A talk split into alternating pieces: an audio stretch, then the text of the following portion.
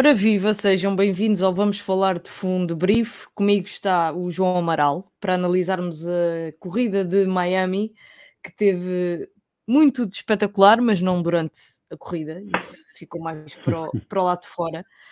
Boa noite a todos os que nos acompanham em direto e aqueles que nos vão ouvir em deferido. Antes de irmos à, à corrida em si, eh, João, permite-me agradecer Claro. a todas as pessoas que, que nos acompanham uh, neste projeto. Hoje foi um dia, é um dia importante para o Vamos Falar de Fundo por um, uma marca simbólica. Ultrapassámos os mil seguidores no Instagram. Uh, e este é fruto de, de, trabalho de uma, de uma equipa que não é só, uh, não sou só eu que faço a gestão, uh, o Salviano, o, o João, Malta que participa também à quarta-feira e que nos ajuda e nos dá ideias e inputs sobre as publicações a fazer. Obrigada a eles e obrigada a quem nos segue e nos tem apoiado neste projeto que junta de forma voluntária uma catrafada de malucos que gostam muito de, de ver corridas. Já vou falar também uh, daqui a pouco do projeto do, do Nuno Pinto. Se ainda não o conhecem, passem nas redes sociais do Vamos Falar de FUM ou na rede social do uh, Nuno Pinto no, no Twitter e está lá tudo explicado como podem participar. Uh, eu daqui a pouco já vou dar mais alguns detalhes sobre, sobre isso. Antes, João Amaral, boa noite, outra vez. Tudo bem, boa noite. Miami. Miami. Vamos a Miami, porque. Era bom. Antes. Era bom, era. Era ótimo, estávamos os dois melhores, seguramente. Sem dúvida. Antes da corrida, muito se falou sobre um potencial novo líder do campeonato que poderia uhum. sair do Grande Prémio de, de Miami, e eu começo precisamente por aí, pela luta de titãs entre Max Verstappen e Sérgio Pérez, para te perguntar se um candidato ao título de Fórmula 1 se pode dar ao luxo de desperdiçar uma vitória como Sérgio Pérez desperdiçou quando o principal rival saía de nono lugar do grid. Hum. Boa noite, Inês. Uh, boa noite a todos que nos estão a seguir e os que nos vão a seguir. Depois, uh, deixa-me começar por fazer uma muito pequena precisão ao que tu disseste. Uma, é obviamente uma precisão subjetiva e minha. Luta de titãs, não. Luta de titãs. Ah, pronto. Vá, nós estamos. Pronto, eh, eu, eu, sei que estou a falar de um tema que te é caro e, portanto, vou falar com total objetividade, porque eu não, não, não, não, não sou, nem deixo de ser. Não sou fã do Max como tu és. Sou fã do Max, acho que o Max é, um, é, um, é uma dádiva do talento do automóvel ao mundo. Há quem gosta de Fórmula 1, mas pronto, não sou fã do homem, sou fã do Alonso. Titã só há ali um, que é o Max o Sérgio, por mais que eu acho que o mundo quase todo. Eu sei, fizeste bem, tá, estavas a tentar dar, estavas a fazer o que não fazes profissionalmente, porque és uma ótima profissional, que é dar aqui um ênfase especial à coisa. Mas pronto, deixa-me ser então eu o jornalista de serviço. Não, nós estamos, eu acho que o mundo inteiro, com a tua exceção, está a torcer pelo Sérgio, não por não gostarmos do Max, mas para termos luta, precisamente, porque já percebemos que os Red Bull, durante muito tempo, vão ser inalcançáveis. E, portanto, a única maneira da coisa, da coisa correr bem era era o, o Sérgio ter, sei lá, ter vários lampejos de sorte ao longo das 23 corridas e ter vários fins de semana daqueles em que ele faz tudo bem feito, porque também acontece. Eh, não quero também que me entendam mal, não acho o Sérgio Pérez um mau piloto, não podia ser um mau piloto estando na Fórmula 1, nem é sequer um piloto que não mereça ganhar as corridas que já ganhou e que vai correr, ganhar mais corridas no futuro. Uh, eu acho que frisei. Não frisei, desculpa, pronto. Dito isto, não acho que o Sérgio Pérez, e isso ficou muito patente ontem, tenha capacidade para dar, levar luta ao Max num campeonato de 23 corridas, a menos que tenha, eh, de facto, muitos lampejos de sorte, que o Max tenha muitos azares, que ele tenha muitos fins de semana em que tudo lhe corre bem.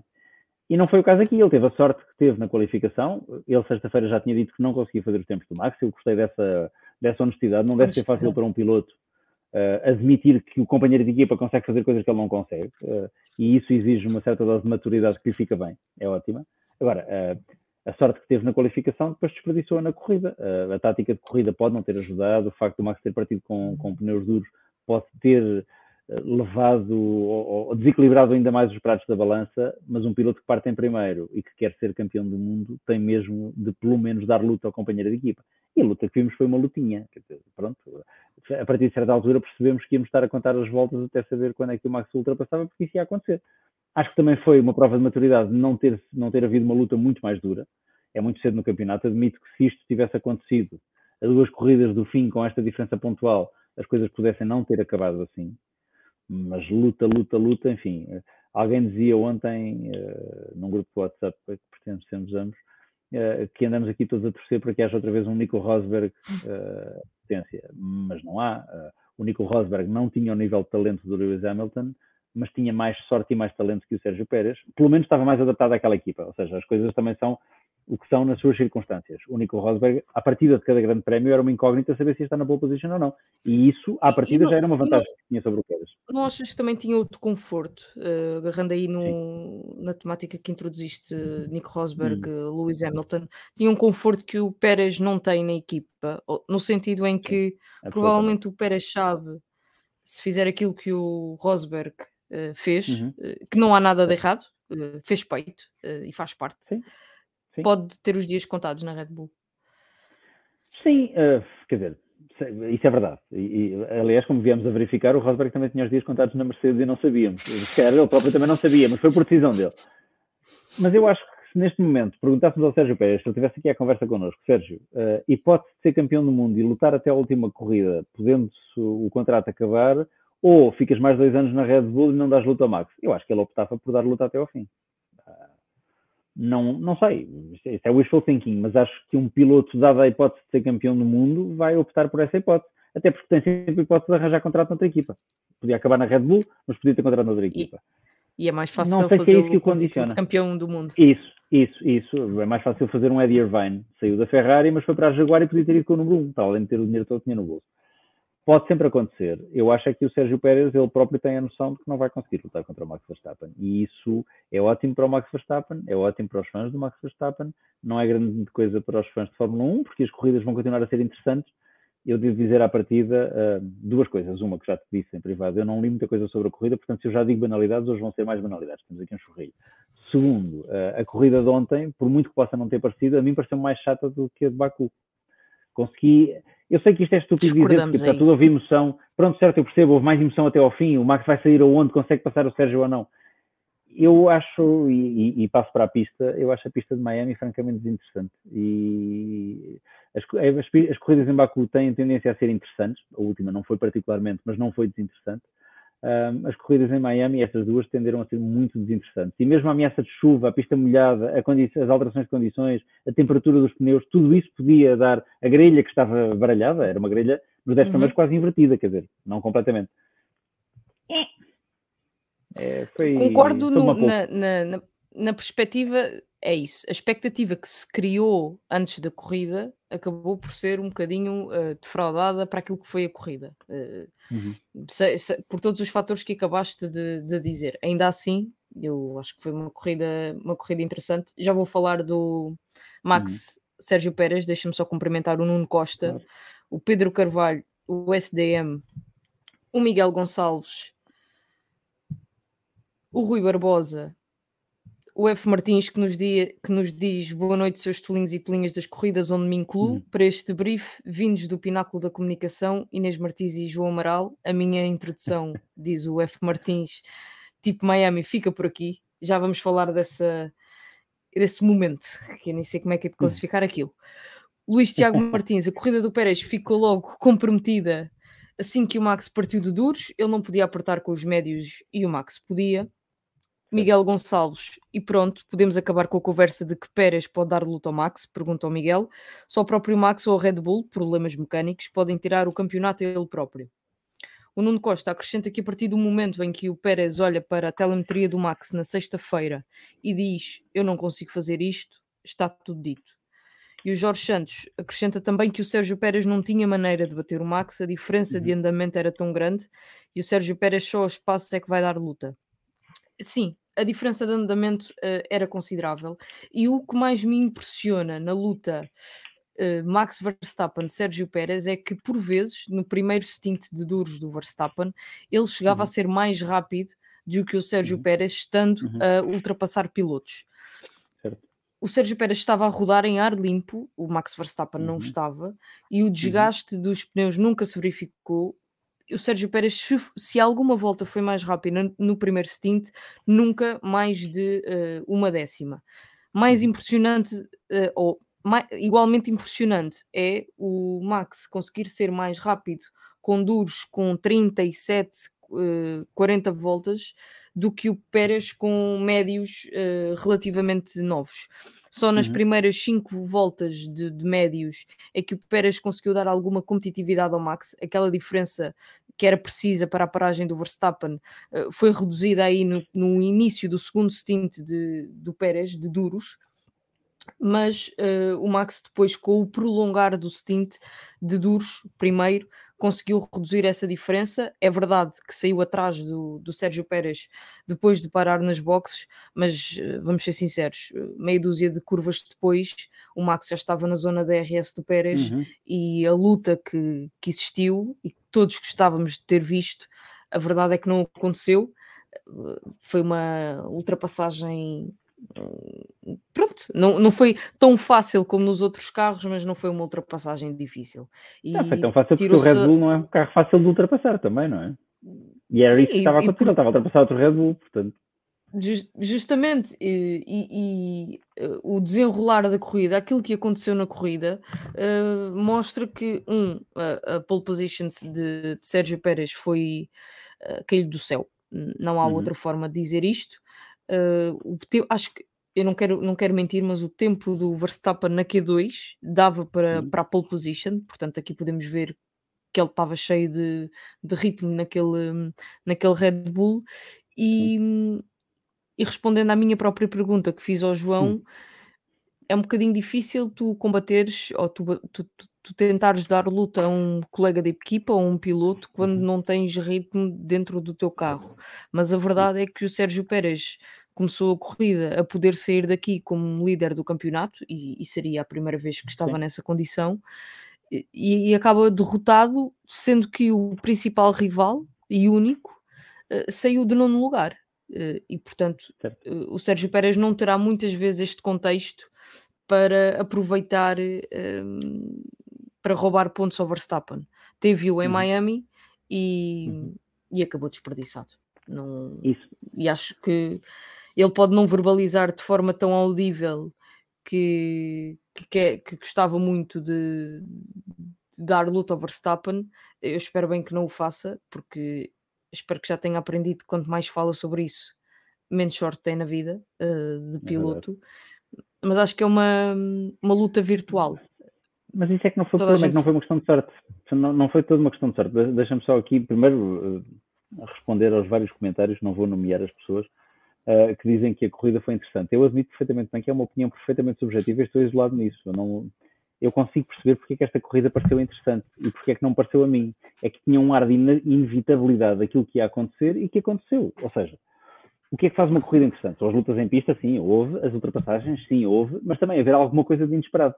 E eu lamento, mas aquilo que aconteceu no fim foi aquilo que nós estávamos à espera que acontecesse no fim. O Max conseguiu limpar o chão com toda a gente, designadamente com o companheiro de equipa. O companheiro de equipa tinha, um, como dizia bem, um aliciante que não tinha tido ainda, que era poder sair na liderança do campeonato, ou pelo menos uh, mais perto ainda da liderança do campeonato. Podia não sair exatamente. Aliás, sairia se ganhasse, mesmo que não fizesse a volta mais rápida, tinha mais vitórias nesse caso do que o Max, uhum. mas a verdade é que acabaram onde, onde estava à espera que acabassem. O Alonso acabou perfeitamente isolado em terceiro lugar com o segundo carro mais rápido. Os Mercedes foram melhores do que os, do que os Ferrari, não quero adiantar, não estou com isto a falar das outras equipas, já vamos falar disso. As coisas acabaram onde era expectável.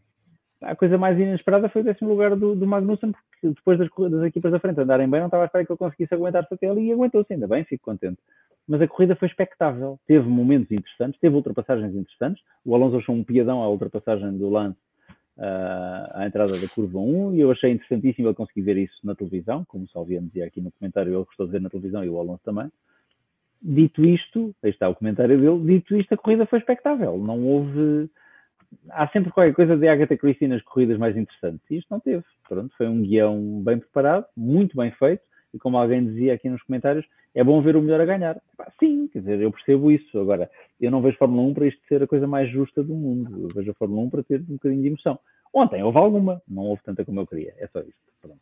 E aquela parte toda do espetáculo plástico, às tantas aborrece-me um bocadinho, confesso. Uh, até porque faz uma coisa que para mim é essencial na vida, que é gerir expectativas. Quando nós gerimos expectativas, se baixarmos as expectativas, as coisas surpreendem. Quando subimos expectativas, as coisas zangam-nos. Pronto, e as expectativas para Miami, com a mudança de temperatura, com o Max em nono, com o Alonso em segundo lugar, as expectativas que davam altas demais. Volto a dizer, culpa minha, não é de mais ninguém. Não culpa a Fórmula 1 por isso, nem rasgo as vestes, não vou deixar de ver corridas. Mas vou-te dizer que uma coisa que superou as minhas expectativas uh, foi o facto de o Verstappen uh, precisar apenas de 15 voltas para chegar ao segundo lugar. Pá, não, ele saiu de nono. Uh, ok, tem, tem aquele DRS que é uma coisa absurda, que limpa dois uhum. de cada vez, que passa por pilotos. Ele parece que tem, está a conduzir um foguete e não um carro de Fórmula 1, e os pilotos é, é que estão a conduzir um carro de Fórmula 1, mas precisar de 15 voltas uh, para chegar a, a, segundo lugar, sendo que pelo caminho apanhou uh, um senhor que não é propriamente fácil de ultrapassar, chamado Fernando Alonso. Uhum. É, é preciso mãozinhas, e isso sim uh, surpreendeu-me. E depois uh, não me surpreendeu tanto a segunda parte, ou seja, a inevitabilidade uhum. que tu estavas a, referir, que foi ele uhum. ganhar a partir do momento em que ele chega ao uhum. segundo lugar. Isso é, e olhando para o ritmo do, do Sérgio Pérez, isso parece-me inevitável, uhum. mas a facilidade com que ele chegou ao segundo lugar surpreendeu-me. Uh, Agora, deixa-me, e, e, só para acrescentar uma coisa à, à luta Pérez-Max, dá-me a sensação, uhum. e aqui já abro o leque uh, para lá, Miami, de que nós estamos a criar uma luta artificial entre uhum. o, o, Verstappen e o Pérez. É legítimo uhum. que se crie essa luta, porque na verdade é a única que podemos criar, mas caramba, uh, estão 31 pessoas a ouvir em direto este podcast, algumas mais vão ouvir, espero eu, em diferido. Alguém me diga se acredita que o Sérgio Pérez consegue levar este campeonato até ao fim. Eu não acredito, é. não por, por uma circunstância. Não, é, aqui não vamos ter discussão, estamos inteiramente de acordo, foi por aí que eu comecei também. Sim não há é, a inevitabilidade tu estavas a falar para o final desta corrida para mim é a inevitabilidade uhum. do, do final do campeonato que é podemos estar aqui todos muito entretidos entre uhum. os dois ai o Pérez pode sair líder ai eles estão separados por seis pontos ai uhum. no, no, final o melhor piloto a menos que lhe uhum. aconteça um desastre ou seja que se espete três grandes prémios seguidos que tenha problemas mecânicos a menos que haja algo de muito anormal todos nós que estamos a ouvir este podcast sabemos como é que um, o campeonato vai terminar. Uh, agora, perguntam-me, mas preferes, uh, o, o Max uh, já com 50 pontos de vantagem? Não, de todo. Antes viver uma luta, luta artificial. Quero é que toda a gente, ou espero é que toda a gente tenha consciência de que esta conversa de Max contra Sérgio Pérez é mais uma conversa de quem não tem mais que escrever. Basicamente. Quem quer ver, quem quer, isso mesmo, quem quer ver coisas que não vão acontecer em pista, não há nada a fazer, quer dizer, é como tu dizes, é inevitável, não faz lembrar o vilão dos filmes do, do, dos Vingadores, não é?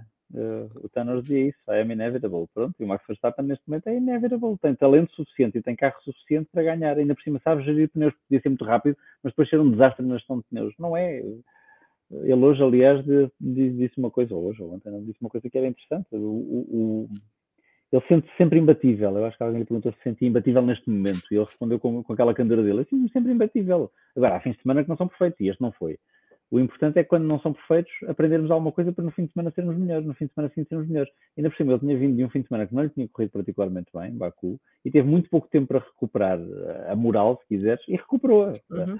Um fim de semana menos conseguido aqui em Miami podia ter, enfim, eu admito que a moral de pessoas como o Max Verstappen não está abaixo por dois fins de semana maus mas apesar de tudo podia dar um boost ao Sérgio Pérez e às vezes as pessoas conseguem ultrapassar-se elas próprias. Não foi de todo o caso. É nesse aspecto que eu acho que a corrida foi espectável. Houve grandes momentos de condução por muitos pilotos. O Max Verstappen fez ultrapassagens espetaculares, como disseste bem, ultrapassou dois carros de uma vez. O Lewis Hamilton fez ultrapassagens, o George Russell fez ultrapassagens, uhum. uh, o Lance Stroll, como todos vimos e ouvimos, fez ultrapassagens. Houve bons momentos de condução.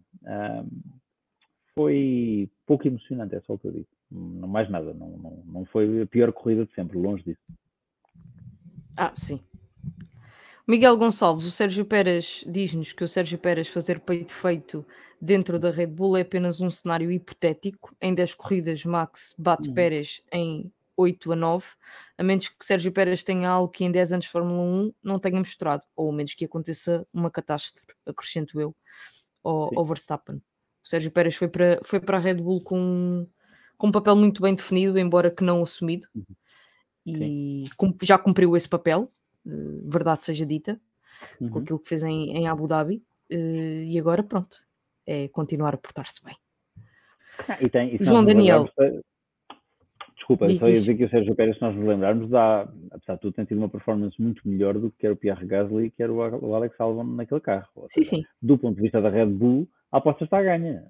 E isso é que é uhum. dramático para nós. Se ele não estivesse a cumprir, a Red Bull ainda punha hipótese de mudar aquele piloto. Agora, ele está a cumprir. Não está a cumprir aquilo que os adeptos querem, está a cumprir aquilo que a Red Bull espera dele. Está certo. Desculpa. Sim, o, o, para além de ajudar o Max uh, uh, a uhum. vencer, o Sérgio Pérez foi também para a Red Bull com, com o objetivo de assegurar consistentemente um segundo lugar que lhes permitisse uh, conquistar o, o, campeonato de construtores. Campeonato esse que a Red Bull também valoriza, uhum. embora se calhar não tanto como a Mercedes, por razões diferentes, porque a Mercedes é, um, uhum. é, uma marca de automóveis e a Red Bull é uma marca de bebidas energéticas, mas a Red Bull queria esse título e o Sérgio Pérez deu, ainda que tenha custado a arrancar, a consistência que a Red Bull precisava. E nesse uhum. aspecto não podemos apontar nada ao Pérez. Aliás, os objetivos pelos quais ele foi para a Red Bull estão inteiramente cumpridos e uhum. agora é, é divertir-nos. João Daniel, como adepto de Fórmula 1, eu quero ver o melhor a ganhar, se for sempre o mesmo que seja. Eu gostava era que existissem vários melhores. Era só isso que eu é, gostava. É, Pá, dois. Ver, porque eu percebo a, a, a, afirmação no João, mas a afirmação é sempre subjetiva. Quer ver o melhor a ganhar se for sempre o mesmo que seja. Vamos lá ver. Há, há, mais do que um Max Verstappen na Fórmula 1, não é? Se fosse um troféu monomarca, punhamos o Charles Leclerc, o Lando Norris, o George Russell, o Lewis Hamilton no mesmo carro e vamos ter pilotos diferentes a ganhar todos os fins de semana. A questão é que a Fórmula 1 não é um desporto só humano, é um desporto tecnológico. E, portanto, ser o melhor tem sempre essa consideração subjetiva. E não vou entrar em mais considerações sobre que o facto de quem ganha o campeonato não ser necessariamente o melhor piloto. Temos 70 e muitos anos de Fórmula 1 para provar isso. Uhum. Agora, é o, que uhum. o Max Verstappen ganharia em qualquer carro. Não é só o Max Verstappen a ter o talento capaz de ganhar em qualquer carro. Pronto, era só isso. Não, hum, não sei se o Max Verstappen ganharia em qualquer carro, João. Não, em qualquer carro no sentido de não precisa ter o melhor carro para ganhar, é isso que eu quero dizer. Há ah, pilotos sim, que só ganham o melhor carro, há pilotos que sim, conseguem sim, extrair mais do que o que o carro tem. E o Max Verstappen é um desses pilotos, como é o Fernando Alonso, como é o Lewis Hamilton, como é o Charles Leclerc, já o fez, como é o Lando Norris. A Fórmula 1, felizmente, está a passar por uma boa colheita. Portanto, ver o melhor a ganhar não significa ser sempre o mesmo. Significa que, para além do talento, tem que ter carro para isso. E neste momento, só o Max e o Sérgio é que têm. É isto. Como no passado, já foram, já foram o Lewis Hamilton e o Valtteri Bottas, desculpa. Não faz mal. O, o Bernardo Figueiredo uh, diz-nos que todo o fim de semana do Max é de uma autoridade incrível, cometeu um único erro na Q3 que lhe podia estragar tudo, mas ontem voltou a mostrar a grande vantagem que já demonstrava nos treinos livres. Duas coisas. Um, a primeira sobre a qualificação do Max. Ele está, ele tem tanta consciência de que tem o melhor carro nas mãos que a reação dele a um nono lugar no grid é a reação de um tipo altamente pá, que está completamente descansado, que vai ter uma noite de sono uhum. absolutamente descansada, que não está nada preocupado com o lugar onde vai sair. Uh, claro que preferia, acredito eu, ter conquistado o pole, mas nunca foi um problema, penso eu, o lugar de onde ele ia sair, porque ele sabia que tinha ritmo e carro para vencer. Segundo ponto, os treinos livres de Miami tem muito que se lhe diga. E as leituras que se fazem dos treinos livres de Miami têm muito que se lhe diga. E eu lembro só o, o buzz e o hype que se criou no final do primeiro, grande, do primeiro treino livre, quando os Mercedes saíram a liderar a uhum. tabela. Nós não sabemos sempre aquilo que as equipas estão a fazer. E às vezes o lugar da tabela de classificação no treino livre não é um bom indicador para ler qualificação e para ler uh, corrida, sendo que no caso do Verstappen, pronto, primeiro treino livre não era um bom indicador, os outros é um indicador normal. Uhum. Mas este, este, esta avaliação torna-se até mais difícil em equipas como a Mercedes, como a Ferrari, como a Aston Martin. Uhum. Às vezes tiram-se ilações que não são as mais corretas dos treinos. Luís uhum. Rodrigues, acho que a corrida até foi boa, diz ele. O Pedro Cachapuz, boa noite. Os McLaren já acabaram o Grande Prémio? Diz que sim. diz que uh, quem, lá, quem lá esteve conta que viu duas papaias a cruzar a meta. Eu não vi para confirmar, mas acredito que quem assistiu ao vivo. João Salviano a dizer que gostou do, do Grande Prémio de Miami, um comentário que já tínhamos feito referência, viu tudo pela televisão com grande interesse, tal como Fernando Alonso. Luís Rodrigues, se o Pérez quiser bater o Verstappen, terá de subir o seu nível de performance, coisa que eu não acredito que vá acontecer. O Tom Lopes, ora, boa noite, boa noite. O Luís Tiago Martins diz-nos: não podia, dava cabo dos pneus, o carro estava pesado, devia ter arrancado de duros, mas teve medo do Alonso. Isto, uh, presumo eu, numa referência à estratégia de pneus de, de Sérgio Pérez. Mas olha que as previsões, o Verstappen, uh, a estratégia da Red Bull, e não só da Red Bull, uh, de outras equipas também, mexeu com, com, a própria previsão da Pirelli, porque nas três previsões da Pirelli a estratégia mais rápida era começar de médios, sempre. Uhum. Portanto, aquilo que o Max fez e que outros pilotos fizeram no, de começar de duros, uhum. Alpine também fez, a AS também fez, o, a Mercedes com o Hamilton também fez, a Alfa Romeo também fez, uh, foi contra, Lance Stroll também fez, foi contra resultou, as é? previsões. É? E não resultou, sim. Uh, acho que, tirando, corrija-me se estiver errada, mas assim de cabeça, Max Verstappen e Hamilton foram os dois pilotos em que esta sim. estratégia melhor resultou. Sim, sim, também acho que sim. Os outros, sim, os, os Alpines também. Sim, uh, não é só uma questão de, de, da estratégia, é uma questão do ritmo de cada um deles. Uhum. e o Sérgio não teve ritmo para o Max. Portanto, acho que ele também aceitou a coisa com, com com honestidade, não, não, não o vi particularmente chateado. Agora, não, não, pelo contrário, ele, ele reconheceu até que, que a vitória era justa eh, e, portanto, sim. Sim, sim. continuamos amigos aí. É, é isso, é isso. Deixa-me posso só fazer referência a dois comentários pequenos que estavam, dois comentários estavam aqui de lado. Um, uh, o, o, João Salviano, que diz com muita graça que se puser aqueles pilotos todos que eu referi no mesmo carro, mesmo assim ganha o Alonso. Estamos de acordo nisso também. Ele sabe disso, portanto. Uh, seja qual for, seja qual for o nível de talento, deve ganhar sempre o Alonso. Segundo ao Dr. Soldas, que já se deve ter ido embora, que nos vai ver em diferido e que fez uma referência académica, e uma pessoa que sofreu com a derrota com o Moncarapachense este fim de semana por um zero, merece uma referência pessoal da parte. Da minha parte. Desculpa. Faz mal. nunca tens que pedir desculpa. O, o KJ está-nos a acompanhar de Londres. Um grande abraço para, para a malta de, que nos acompanha de Londres e em especial para, para o KJ. Pedro Capucho Alonso, para além de colega de equipa, também engenheiro e fã número do lance sabe muito o espanhol. Hum. Miguel Gonçalves, eu gostei da corrida, depois de tudo o que disse, teve alguma luta pelo primeiro lugar, várias lutas de posição, ultrapassagens, com incêndio DRS, bem melhor que o Baku. E pegando aqui no comentário do Miguel, uma das lutas que nos entreteve, João, no início da corrida foi a luta Alonso-Sainz. E aquilo que te perguntei é o que é que aconteceu a Carlos Sainz para deixar fugir o, o compatriota respondendo à tua pergunta, aconteceu no Ferrari que ele tinha por dele, não é? Uh, independentemente daquilo que possamos falar sobre a diferença de talentos entre um e outro, aquilo que aconteceu foi um Ferrari que, continua a comer pneus uh, como eu como batatas fritas. É, é isto. As batatas fritas têm o efeito grave de trazer gordura para as veias. No caso do Ferrari, tem o efeito grave de fazer das corridas. Se elas durassem metade do que duram, talvez o Ferrari, o Ferrari tivesse alguma competitividade. Só que não duram, duram a duração. Tem a duração que tem e, portanto, nunca vi, pegando um bocadinho, fazendo analogia com o que disseste do Max e com razão, eu nunca vi o Alonso preocupado com o Sainz. Nunca vi. Não, não, não pareceu, daquilo que vi da corrida, ver o Alonso minimamente preocupado, mesmo quando o Sainz estava a 4, 5, 6 décimas, e esteve muito tempo a 4, 5, 6 décimas.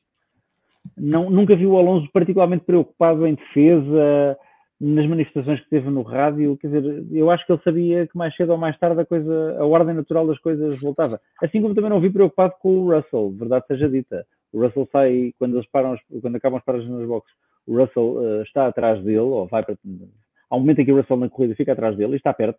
Uhum. E eu pensei, bem, uhum. pode ser que o Mercedes ainda dê luta. Lembrei-me lembrei que na Arábia Saudita os Mercedes conseguiram andar relativamente perto do Aston Martin dele. Nada, o fosso foi-se cavando e ele ficou, como ele próprio disse no fim da corrida, sozinho em pista, sem ninguém com quem brincar. Desculpa-me a expressão. É a vida, por isso é que ele estava a ver pelos ecrãs a ultrapassagem do, do Lance Stroll. Também não deu luta ao Verstappen, porque isso seria estúpido e seria destruir os pneus uh, numa luta absolutamente inglória. Não era a dele. Não era a dele. O Sainz fez, enfim, pegando, pegando na tua referência ao Sainz, e para falar de um piloto de quem ambos gostamos, eh, quando aqui estivemos a semana passada, tu falámos dele demoradamente. E eu lembro-me que disse na altura que o Leclerc fez um fim de semana em que, mais uma vez, tinha acabado a 24 ou 25 segundos à frente do, do Sainz e isso era drástico, era, era grave, era tétrico para o Sainz. Bem, este fim de semana o Sainz foi o Sainz. É um tipo extraordinariamente regular e, portanto, é capaz de manter a cabeça elevada e onde o companheiro de equipa comete excessos e tem problemas, ele está lá, está no sítio certo na hora certa. Pronto, ficou em quarto lugar, em quinto lugar, perdão, não, não foi perfeito. Os Ferrari tiveram um fim de semana absolutamente lamentável. Uh, uhum. Mas dentro do, do, lamentável que foi o fim de semana da Ferrari, o Sainz foi sempre o porta-estandarte, foi a pessoa que aguentou a escuderia. Não será mais rápido que o Leclerc, não será tão rápido como o Leclerc, é seguramente nesta fase mais eh, constante. Agora, é uma constância deprimente, digamos assim. Porque de facto aquilo não é, mesmo com as novidades, não é um carro capaz de levar luta a ninguém. Desculpa. Sim, é um carro, eh, tu falaste muito pouco. Um consistente, no sentido uhum. em que os dois pilotos falaram disso no final da corrida, que uhum. o, o, grande problema de, dos Ferrari é a imprevisibilidade, ou um dos uhum. problemas de, da Ferrari, melhor, melhor dizendo, é a impre, uhum. imprevisibilidade do carro na mudança de compostos de, de pneus. O stint inicial do Sainz, que é um stint de médios, não é de uhum. todo mau. Podemos questionar, ele teve uma catrafada de voltas atrás do Fernando Alonso em DRS uhum. e nunca conseguiu ultrapassar o Fernando Alonso. Por isso é que para nas boxes para tentar o, o undercut. O problema do Sainz começa no segundo stint. O undercut é uhum. é bem sucedido, portanto, pontos aí para a Ferrari, boa estratégia. Uhum. Conseguem, conseguem ultrapassagem nas boxes. Mas o, o Sainz, passado 3, 4 voltas, aqueles pneus hum, duros começam a perder ritmo, eh, eficácia de uma forma uhum. absurda. E, isto é uma, é uma comparação que pode não ser o mais rigorosa possível, mas acho que nos permite uma ideia. Nós podemos olhar para a evolução dos pilotos na corrida. O Fernando uhum. Alonso, do início da corrida para o final da corrida, evolui cerca de uh, segundo e meio, dois segundos uh, em uhum. pista. Uhum. Ou seja, é segundo e meio, dois segundos mais rápido o Sainz evolui uh, um segundo e duas décimas, um segundo e três, um segundo e quatro, nunca mais do que isso. Quando o Alonso já está duas, dois segundos mais rápido, o Sainz ainda está 1.4, 1.3 uh, mais rápido. Portanto, o Sainz foi perdendo ritmo ao longo da corrida. Não foi. Eu quando olho para a corrida dos Mercedes, e aqui se, se quisermos já podemos introduzir aqui o tópico uhum. Mercedes, okay. os Mercedes aconteceu exatamente o contrário. Sim. Tiveram um primeiro stint muito mau e tiveram um, um, um, segundo stint em que o carro ganhou vida. Certo. Mas o ritmo dos Mercedes, eu concedo que seja também mérito do comportamento do carro no final da corrida, mas é um, um resultado dos Mercedes, é um mix de evolução do carro com uhum. uh, regressão do, por parte dos Ferrari. Os certo. Ferrari caíram muito mais do que os Mercedes evoluíram. Certo. E é isso que explica e há ver Fernando Alonso que deve ter agradecido uh, piamente, ou não, porque ele também gosta de lutas, que o Alonso tenha demorado muito pouco tempo a entrar em zona DRS do Sainz e tenha tido uma facilidade que o Sainz nunca teve em ultrapassá-lo. O uhum. carro do Aston Martin estava melhor preparado para a corrida. Eu há bocado falava da questão dos treinos. Eu estive a falar com, com o Salviani e tivemos a discutir isto. Os Aston Martin prepararam muito esta corrida. Passaram uhum. os treinos todos a preparar a corrida. Sobretudo o terceiro Sim. setor que era o terceiro onde se, uh, setor, que era aí onde se, onde se fazia a diferença, porque é o setor que tem a longa reta com o DRS. Uhum. Era aí que as ultrapassagens, uh, boa parte delas, iriam acontecer. Portanto, a Aston Martin dedicou muito tempo a esse, ao equilíbrio perfeito entre os, entre os três setores, com especial atenção ao terceiro setor. E o Alonso, beneficiando dessa preparação que, que a equipa fez, mais do, da forma como o carro trata os pneus, que é muito melhor uhum. do que os Ferrari, consegue não se preocupar sequer com o Carlos Sainz. Certo, inteiramente de acordo nisto, contigo. Nisto tudo, o Leclerc tem ainda mais azar que o Sainz, porque sai de uma posição muito menos uh, favorável. Uh, já tem um carro que desgasta os pneus, pior ainda quando andas atrás de comboios de DRS uhum. uh, e a tentar fazer ultrapassagens. O Leclerc perdeu muito tempo em, em comboios de, de DRS. Uh, eh, e, e, portanto, de facto, a Ferrari tem aqui um, um, um, fim de semana para esquecer. E eu não vejo como é que esta equipa uh, pode ser. pode se quer dar luta de campeonato, a menos que ele. Uhum. Que, isto, é, isto é uma previsão um bocado difícil, mas eu não vejo a Ferrari de forma consistente a dar luta à uhum. Aston Martin. Vejo a dar luta à Mercedes. Sim, Uh, quer dizer, é, é, particularmente decepcionante, sobretudo depois de um fim de semana de Baku em que o Ferrari foi ligeiramente mais competitivo. Eu sei que o Alonso acabou colado ao Leclerc em, em Baku, mas apesar de tudo, o Leclerc conseguiu mantê-lo atrás durante grande parte da corrida. Fizeram uma luta à distância um bocadinho como o Alonso tinha feito com, com o Hamilton em, em, Melbourne e a, coisa, e a coisa correu bem à Ferrari e o carro parecia estar a recuperar alguma competitividade. Não, aqui não recuperou nada, pelo contrário, andou para trás. O Leclerc andou perdido, enfim. Uh, ele não teve azar de partir da posição de onde partiu, ele cometeu um erro e cometeu um erro com consequências graves. Não é o primeiro que comete, também não acho que usamos em bandeira aqui dizer que o Leclerc é o homem dos acidentes. Não, quer dizer, ele tenta. Agora, que coisa lhe vai correndo mal vai, o Ferrari deve ser muito imprevisível, mas estou como tu, fazendo uma previsão arriscada, a Ferrari está perdida. Ah, há duas equipas do top 10 que, em relação a 2022, andaram francamente para trás. E uma delas é a Ferrari, não consegue passar despercebida porque a expectativa era que este ano conseguisse acrescer aquele início de campeonato, dar-lhe consistência e manter o campeonato naquele ritmo das cinco primeiras corridas de 2022. Não consegue, pelo contrário, andou muito para trás. A outra, já lá vamos, eh, foi a Alpine e a Alpine também se perdeu. Mas concordo com o que tu dizes, a Mercedes manteve um ritmo constante. Eu acho que eles se equilibram em alguma coisa. A Ferrari qualifica melhor do que corre. Eh, tem, uhum. apesar de tudo, mais capacidade numa volta de dar um ar da sua graça e de colocar o carro acima daquilo que é o ritmo de corrida. A Mercedes faz o contrário, a Mercedes qualifica-se um bocado abaixo daquilo que depois é o ritmo de corrida. Não porque o ritmo de corrida seja particularmente forte, viu-se, aliás, em relação à Aston Martin, não conseguiram de todo acompanhá-los, mas porque devem ter mais dificuldade em aquecer os pneus numa volta, não faço ideia. Sei que, como dizia bem, os Ferrari andam para trás na corrida, acabam cansados, enfim, começam cavalinho rampante, acabam cavalinho cansado. E os Mercedes uh, são um bocadinho alemães nisso, são chatos, são constantes e têm dois bons pilotos também, portanto não será fácil a Ferrari, um, ehm, com este nível de performance, sequer conseguir fazer frente à Mercedes. Uh, Deixa-me só dar um, um, um exemplo comparativo estava aqui a ver. Uh, eu, olhei, eu olhei sobretudo para o, para o stint final dos Mercedes uhum. e para vocês terem só uma ideia, o, o Hamilton à volta uh, 48 está a 3,7 segundos do Leclerc. Uhum. À volta 54 está em DRS do Leclerc. Uhum. Houve voltas em que o Hamilton comeu quase um segundo uh, ao, ao Hamilton. Isto é uma. O, e reparem, ok, uh, o Leclerc estava de duros com 36 voltas, é verdade. O Hamilton tinha uh, médios com 16 voltas. São menos de 20 voltas de diferença e um composto uhum. teoricamente muito mais rápido. Ainda assim, uhum. é, é brutal. Uh, a diferença de stint. O, o próprio Russell, no, no final do stint, está mais ou menos no ritmo de, de Fernando Alonso. Houve uma evolução considerável dos, dos, dos, Mercedes, tanto é considerável no segundo stint que o Russell acaba por uh, ultrapassar Carlos Sainz e ficar à frente do, do piloto espanhol, e o uhum. Hamilton, uhum. que saiu de 13 terceiro, acaba à frente do Leclerc, que saiu de sétimo. Certo. Sim, o carro andou perdido a corrida quase toda. A, a quantidade de voltas que ele andou atrás de um Haas são é um sinal, Sim. enfim. Eu se fosse, eu se fosse fã, trabalhador da Ferrari, dirigente da Ferrari, fã sou.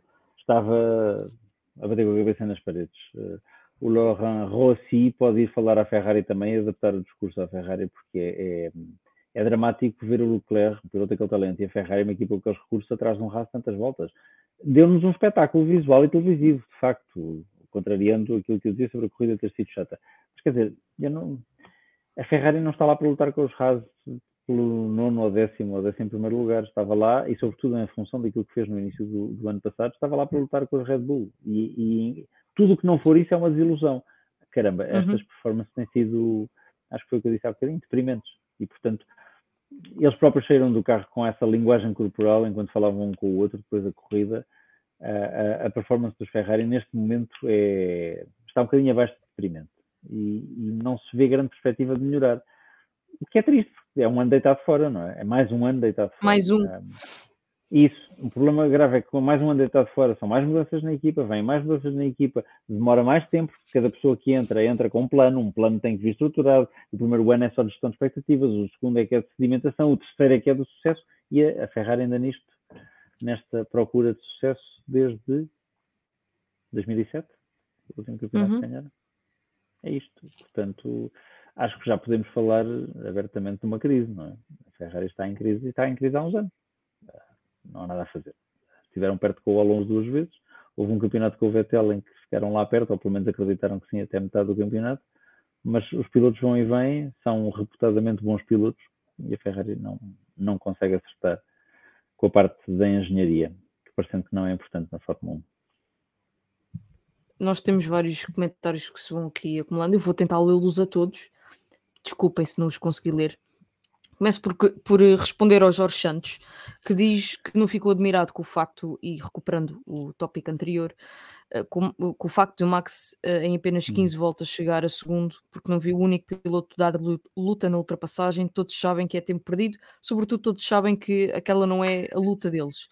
Eu aceito este argumento, não espero, espero pela corrida em que o Pérez também saia cá de trás e demore tão pouco tempo uh, como o Max demorou uhum. a recuperar posições, porque é muito mais do que o momento de ultrapassagem. Todos nós sabemos que nesse momento de ultrapassagem o Red Bull uh, não tem, ninguém tem armas para combater o, a uhum. eficácia do DRS no Red Bull, mas é preciso chegar à traseira de, desses pilotos, é preciso manter ritmo atrás uh, desses pilotos e o Max conseguiu fazê-lo em, em poucas voltas. Luís Tiago Martins, o Max também não teve grandes dificuldades a chegar a segundo, porque também não houve gente a dar luta. Vimos quando passou ao Alonso, a resposta que dei ao Jorge é a resposta que dou também ao, ao Luís Tiago Martins. O Alonso começou a regenerar muito mais cedo, acrescenta ele. Cenas de F1, Checo is a legend. É, já teve melhores dias. Aqui para, hum. para, para, para, os fãs, para os fãs do, do duas vezes campeão do mundo. Não, mas tanto, não tem nada a apontar ao, ao Pérez. Eu até gosto do piloto. O Miguel Gonçalves. Não, agora eu acho que a cena estava, estava. Desculpa interromper, eu acho que a cena estava a dizer isso há bocadinho quando estavas a referir, e bem, quando estávamos os dois a referir que o, o Pérez sim. já cumpriu o objetivo para que foi contratado. Sim, sim. E esta era a frase da Abu Dhabi 2021. Checo, Checo Legend. Legend. Está feito. Uh, Verstappen, Max. Citação isso. Abu Dhabi. Isso, isso. Miguel Gonçalves, agora no terceiro ano, Sérgio Pérez está a ser o melhor segundo piloto que a Red Bull deve ter, a apanhar todas as migalhas, uh, leia-se pontos, que o Max não puder fazer. E esse é um papel que o, que o Pérez uh, foi muitas vezes criticado quando não o fez, e houve algumas situações, uhum. sobretudo há dois anos, em que não o fez, Uh, mas este ano uh, tiro-se o chapéu que aproveitou-as a todas. Acho que este grande prémio e a composição do, do grid foi uma oportunidade desperdiçada para, para o uhum. Pérez, por, porventura por ele, fatores que são para lá da corrida, ou seja, afinação, afinação um, do carro, escolha de pneus, dou isso de barato, mas não deixa de ser uma, uma oportunidade desperdiçada. O F. Martins uh, responde ao Jorge Santos a dizer que ele tem toda a razão, ninguém travou o Max, nem se davam ao trabalho de esboçar uma defesa, nem com bandeiras azuis teria sido mais fácil. Salviano, já tinhas feito referência a este comentário, punhas o Max, o Leclerc, o Lando, o Russell e o Lewis no, me no mesmo carro e no fim ganhava o Alonso. Nuno Pimentel, a discrepância da Red Bull Verstappen é tal que ele pode dar só o luxo de sair de nono ou até de décimo quarto e ganhar menos no Mónaco, é, nunca se sabe. Uh, abraços a todos, com menos uma hora nos Açores.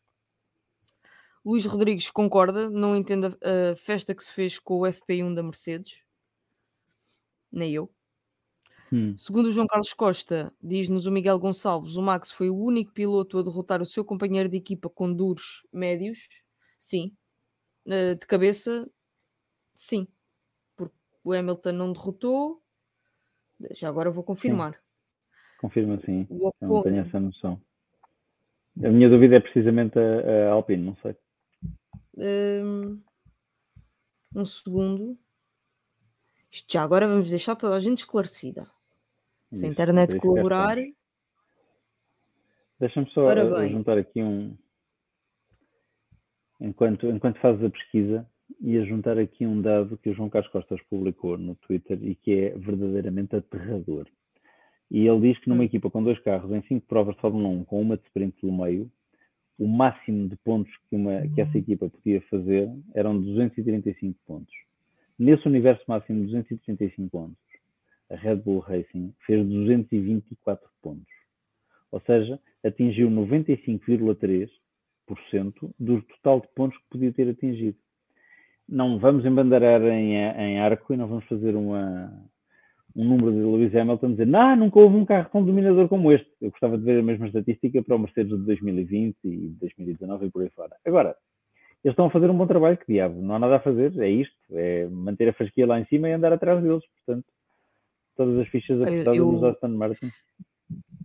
Eu diria que o problema não é deles, o problema é de todos os não, outros. Não, todo, isso, isso, isso, isso. Não, o problema maior não é só esse, o problema maior foi terem estendido o contrato do, do Adrian Newey, não é?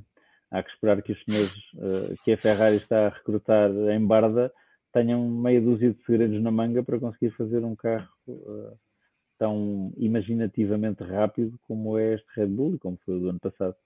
Talvez assim a coisa ganhe mais emoção. Mas eles estão de facto a fazer um ótimo trabalho. É só isso que essa estatística prova. Desculpa. Entretanto, não sei se já recolheste a estatística e se já descobri. Já, já. Então. Confirmo que o Max foi o único piloto que bateu o colega da equipa partindo de duros e trocando uh, para médios. Sim. Se bem que nesta pesquisa, palmas para o Ocon, porque saiu de duros de décimo e o companheiro de equipa saiu de médios de quarto e o Gasly acabou em oitavo e o Ocon acabou ainda em nono. O, Portanto, Gasly não saiu de quarto, saiu de quinto, acho eu, não é? Uh, sim, quinto, desculpa. Sim, sim, sim, sim quinto, sim, quinto, desculpa. Sim, sim. Bem, mas ficou à frente do Ocon. E os, e os Alpine, podemos passar para os Alpine ou não, como tu quiseres. Mas os Alpine ficaram. É, é, essa parte, vamos lá ver. Tentando dizer as coisas mais sérias misturadas com outras menos sérias. Os Alpine ficaram dentro dos pontos, os dois. E isso para a Alpine é uma vitória, certo? Fico contente com a Alpine. A Alpine conseguiu pela segunda vez, nas cinco corridas este ano, ter os dois carros nos pontos. Coisa também séria. A Alpine está muito furos abaixo daquilo que a Alpine queria, não é? Tem um. Tem um um chefe de equipa que queria lutar com a Ferrari pelo segundo lugar. Portanto, é um campeonato imaginário. O, o Otmar Zafnauer, na terra das, no País das Maravilhas, há de lutar com a Ferrari por um segundo lugar imaginário noutro campeonato qualquer, mas está longe disso. Está longe de lutar com a Ferrari, está longe de lutar dar, pelo segundo lugar. Deixa-me só dar o input ao teu raciocínio, porque eu tive o privilégio uh, com a SIC de ir fazer a apresentação do carro da, da Alpine uh, uhum. e tive também o privilégio de entrevistar o Safnauer. E o discurso do Safnauer, que são discursos que depois caem em saco roto, eh, ou melhor, caem no esquecimento, porque fala-se uhum. tanto na Fórmula 1 que a malta esquece de ver o que é que foi dito lá atrás. O discurso do Safnauer era o discurso de um chefe de equipa que iria ter a equipa uhum. a lutar por vitórias. Uhum. A, a lutar, a, desculpa, não é lutar por vitórias, a lutar por pódios. A distanciar-se do segundo pelotão e lutar por pódios. Sim, mais ou menos onde está Ali a morder os calcanhares da Aston Martin. Bem, eles podem lutar por vitórias. Quando chegarmos ao Canadá e fizerem aquela regata habitual que os pilotos de Fórmula 1 fazem no lago, no lago atrás das boxes, eles podem ganhar perfeitamente bem. Se fizerem troféus de carica e descida de rampa, ainda podem ganhar. Agora estão longe, longe, longe, longe de onde eles próprios queriam estar. Um, o que é, também para eles, dramático, diria eu. Um, uma das coisas que me chocou foi quando vi a classificação final no fim do, da corrida, não é só a classificação da, da, corrida, do campeonato, perceber a diferença de pontos entre a Alpine como equipa e o Fernando Alonso. E quer queiramos, quer não, temos que fazer essa comparação, não é? Porque o ano passado, ali por alturas de agosto, houve um divórcio muito público entre estas duas partes, a Alpine e o Alonso. Ah, e por uma vez na vida o Alonso não tomou uma má decisão uh, e a Alpine tomou uma muito má decisão pelo meio disto tudo, perdendo o Alonso e o, e o Piastri. E não estou com isto a dizer mal do Ocon e do Gasly. Pegando o que tu disseste, o Ocon conseguiu capitalizar a sua estratégia, fez o máximo que podia ter feito, e o Gasly andou para trás. Eu acho que o problema do Gasly não é tanto uh, o de ter andado mal, é o de ter qualificado o carro acima de, de onde podia estar. Como te disse, os 10 primeiros estavam ligeiramente baralhados e uma pessoa que estava claramente fora de posição era o Pierre Gasly, a outra era o Kevin Magnussen, e o trambolhão que deu ainda foi maior, não é? Qualificou-se em quarto e caiu para décimo. O Gasly, apesar de tudo, ainda aguentou o carro até ao oitavo lugar. Portanto, a Alpine teve ali bons sinais. Agora, está muito, muito, muito, muito longe. Parte chata, mas que é verdadeira, essa foi outra parte que contribuiu para, para eu achar que a corrida foi chata, é que os Alpine acabaram onde deviam ter acabado. Tudo o resto, enfim, os Mercedes intercalaram-se ali um bocadinho com os Ferrari, o Lance Stroll fez uma corrida com dificuldades, a fazer experiências, a não fazer experiências, enfim, andou, acho que a estratégia, é sobretudo aquilo que eu achei na altura, é que a estratégia tinha corrido mal. Deixaram tempo demais em pista com, com pneus duros e não lhe deram tempo para recuperar depois com os médios. Ele ainda chegou à frente, ainda ultrapassou e acabou colado ao Tsunoda, se não erro. Um, portanto, a coisa não foi particularmente bem. Dito isto, os carros acabaram onde deviam ter acabado. Essa é a parte que eu acho expectável da corrida e foi isso que me desiludiu. Sim, até lá chegarem houve lutas em pista, mas os Red Bull acabaram à frente com o Red Bull número 1 à frente do Red Bull com os dois números 1. O Austin Martin do Alonso acabou sozinho em terceiro lugar, Mercedes e Ferrari e a Alpine a seguir. Esta é a ordem. Se tu quiseres, Esta é a estrutura, único... é o status quo. É o único fator de, uh, impre, de, imprevisível que, olhando para este top 10, é o Magnussen. Uh, e o Stroll está fora dele. Porque normalmente sim, sim. o Stroll estaria a meio do top 10 e o Ass estaria fora dos pontos. Sim, uh, fico contente que o Magnussen, não fico contente por ter ficado em vez do Lance Stroll, obviamente, mas fico contente que o Magnussen tenha feito um ponto. O Magnussen tem, tem é um piloto combativo e, e, e fez uma boa corrida e os Haas estão a fazer aquilo que podem fazer, que é abialhar os pontos possíveis uh, no início do ano. Não sei se terão muitas evoluções, mas quando os outros carros começarem a evoluir, porventura, ou seja, numa condição normal, em que a Stroll acabasse nos pontos, a Haas não tinha feito ponto nenhum. Portanto, ainda bem que conseguiram fazer um ponto. Mas é isso que eu acho, foi uma corrida muito de acordo com o status quo atual da Fórmula 1. Passou por momentos giros, mas no fim do dia deu, deu uma classificação que é lógica. E isso não é sempre, é, quer dizer, é justo, mas não é sempre bom para quem vê. Foi essa parte que me aborreceu. Um, agora, os Alpine conseguiram fazer um fim de semana inteiro, ou uma, uma corrida inteira, perdão, em que não fizeram muitos disparados, o que já de si é uma novidade. Não, Pá, não, não, não, tem sido habitual acabaram os dois carros e não, não se partiram um ao outro, portanto. Sim, sim, sim, sim, sim, é isso. Uh, não, é, não, não tem sido habitual. Alguém perguntava aqui nos comentários se o problema não será precisamente o Otmar. Eu acho que também, vamos lá ver, eu tenho sido muito crítico do Otmar e já fiz aqui, se houver um, um inferno para pessoas que fazem piadas com o Otmar, eu estarei lá caidinho. Mas acho que é injusto dizer que a culpa é só do Otmar, não é? Para já porque o Otmar não é quem manda mais.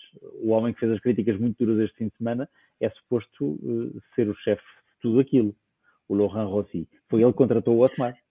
Portanto, se houver responsabilidade ou é culpa, sensato. tem que ir parar. Já que estás a tocar nesse senhor, Laurent Rossi, uh, ele vir dizer aquilo que vai dizer Uh, que é, uma, é, insustentável, que isto é inacreditável, a equipa gasta muito dinheiro, não apresentam resultados, vai haver consequências. Desta forma, meter a casa a arder assim, em público. Não, não, não, não é assim que as coisas se resolvem. Acho eu, não sei. Agora, mais uma vez, é uma opinião completamente de treinador de bancada por várias razões. Uma, não é assim que as coisas resolvem. As coisas resolvem-se eh, com ações e não com palavras, eh, sobretudo mediaticamente bombásticas. Isso serve para quê, não é? Um, Faz-me lembrar um comentário, pegando um bocadinho aqui na política, mas sem nomes. Eh, ele agora teve este, teve este, este escândalo. E as pessoas da Alpine vão lhe dizer o que é que ele vai, o que é que ele vai fazer a seguir? Vai refilar mais? É, deixa-se em paz uh, não parece nada sensato. Sobretudo porque foi ele que contratou outra pessoa. Portanto, a Alpine fez uma corrida aceitável, a Alpine fez pontos, é muito pouco chinho para aquilo que a Alpine queria no início do campeonato. Sobretudo, não contribuiu em nada para dar emoção à corrida. Portanto, acabou onde devia ter acabado. As fichas desceram todas e acabaram onde deviam ter acabado. Era aí que eu me referia a ser uma corrida expectável. O Bernardo Figueiredo lembra que o Sainz com duros novos chegou a ser ultrapassado pelo Ocon, que estava com pneus duros desde o início da corrida. É verdade, isso aconteceu por aí duas ou três vezes, sendo que uhum. numa delas uh, foi por causa de um erro do Sainz, que saiu largo na curva onde o Leclerc, penso eu, se espetou. O Jorge uhum. Santos uhum. uh, diz que não se lembra de ver um Asa dar luta a um uhum. Ferrari, até ontem. O, o Bruno Paiva, desculpa, Bruno. O que o Leclerc não quis foi desgastar em demasia os pneus, lutando com os cá de trás, e penso que esteve sempre à espera de um safety car ou de um virtual safety car que não aconteceu. Discordo, uh, Bruno. Acho que o Leclerc não esteve à espera, não esteve com uh, prioridades em desgastar em demasia os pneus. Acho que simplesmente não tinha carro para ultrapassar. Uh, e essa frase em si até é um bocadinho contraditória, se me permites, porque se tu não queres desgastar os pneus, não, não vais ficar voltas e voltas consecutivas atrás do DRS, uh, em DRS de um carro, porque quanto mais uhum. próximo tiveres de um carro, mais desgastas os pneus e, portanto, Uh, no final do dia, o Leclerc tinha só um, um, Ferrari que não correspondia àquelas que eram as uhum. ambições uhum. do, do piloto. Luís Rodrigues, a corrida do Leclerc foi muito má, passou mais de 20 voltas atrás uhum. do Magnussen. Não sei se foram mais de 20, mas foram muitas, sim. E em luta, e um passava e outro passava, enfim. F. Martins, tanto assim é que o problema dos pneus da Ferrari uhum. já se uhum. manifestava o ano passado. Sim, os Ferrari são uma máquina de, uh, destruidora de pneus. O Luís Tiago Martins acrescenta que vejo mais depressa a Mercedes chegar à Aston Martin do que a Ferrari. Vamos ver em Imola e em Barcelona. Bom título para o debrief de hoje, o cavalinho cansado. Cansado, desgastado, filho, está para tudo.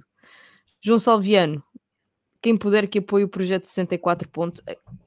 Agora aqui está uma boa uh, deixa para pegar no projeto. O Nuno Pinto vai participar no Rally Portugal e decidiu fazer uma coisa muito bonita, que é uh, inscrever um ajudar uma instituição e inscrever uhum. o nome das pessoas que, que façam donativos no carro uh, que vai levar ao Rally Portugal. Não é um carro que tenha patrocinadores, é um carro que terá exclusivamente o nome daqueles que contribuírem e para também incentivar as pessoas a contribuir, o Nuno vai sortear eh, um chapéu assinado pelo Fernando Alonso e pelo Lance Troll e umas luvas do Lance Troll a todos aqueles que contribuírem. É o projeto 64, como diz o Salviano, tem todos os detalhes e a explicação de como podem participar e como podem fazer o donativo nas redes sociais, no Twitter do, do Nuno Pinto, no Twitter do Vamos Falar de Fundo, no Twitter da Sport TV. É uma iniciativa muito bonita por parte do, do Nuno Pinto uh, e é uma forma de utilizarmos as corridas para ajudarmos uma, uma causa maior. E o meu uh, agradecimento uh, por o Nuno Pinto estar a fazer isto, porque é um tipo que, que, sim, é um tipo que podia perfeitamente encher o carro de patrocinadores, seguramente que os tinha, uhum. e ir desfilar para o Rally de Portugal e está a aproveitar o Rally de Portugal para fazer uma coisa muito bonita hoje em dia, que é solidariedade. E portanto, a Venom de Pinto, e fica aqui a, a promoção de, do projeto 64. Mais uma vez, tem toda a informação disponível no Twitter do, do, do Nuno Pinto, no Twitter também do Vamos Falar de Fundo, no Twitter da Sport TV, do Pedro Nascimento, do João Carlos Costa. Uh, tem lá o link para fazer o donativo e no final o Nuno Pinto ainda vai sortear um chapéu autografado pelo Fernando Alonso e pelo Lance Troll e umas luvas do, do Lance Troll. Isso. Eu estou, seguinte, estou a olhar para baixo porque estou a contribuir neste momento, portanto, provando que é tão fácil como isso. Consigo estar a falar com a Inês e contribuir ao mesmo tempo, portanto, quem estiver a ouvir siga pode fazer o... a mesma coisa, não deixa de nos ouvir. Siga, siga o exemplo do João Amaral. É, perdem pá, nem 5 minutos nisso. É fácil ajudar. Neste momento já está feito. Não, Portanto, não custa nada. Foi tão simples quanto isto. E, e deixa-me só juntar as minhas palavras às tuas. O Nuno Pinto podia ser só um extraordinário comunicador, podia ser só um piloto fantástico, podia ser só um amigo bestial, mas é sobretudo tudo isto e uma pessoa fantástica. Portanto, Sim, o mundo não tem pessoas suficientes assim. Uh, convém elogiar e, e destacar. Prosseguindo na conversa sobre, sobre a corrida, Luís Tiago Martins, Sonoda também ficou à frente de, de, de Verriz, a tática também resultou.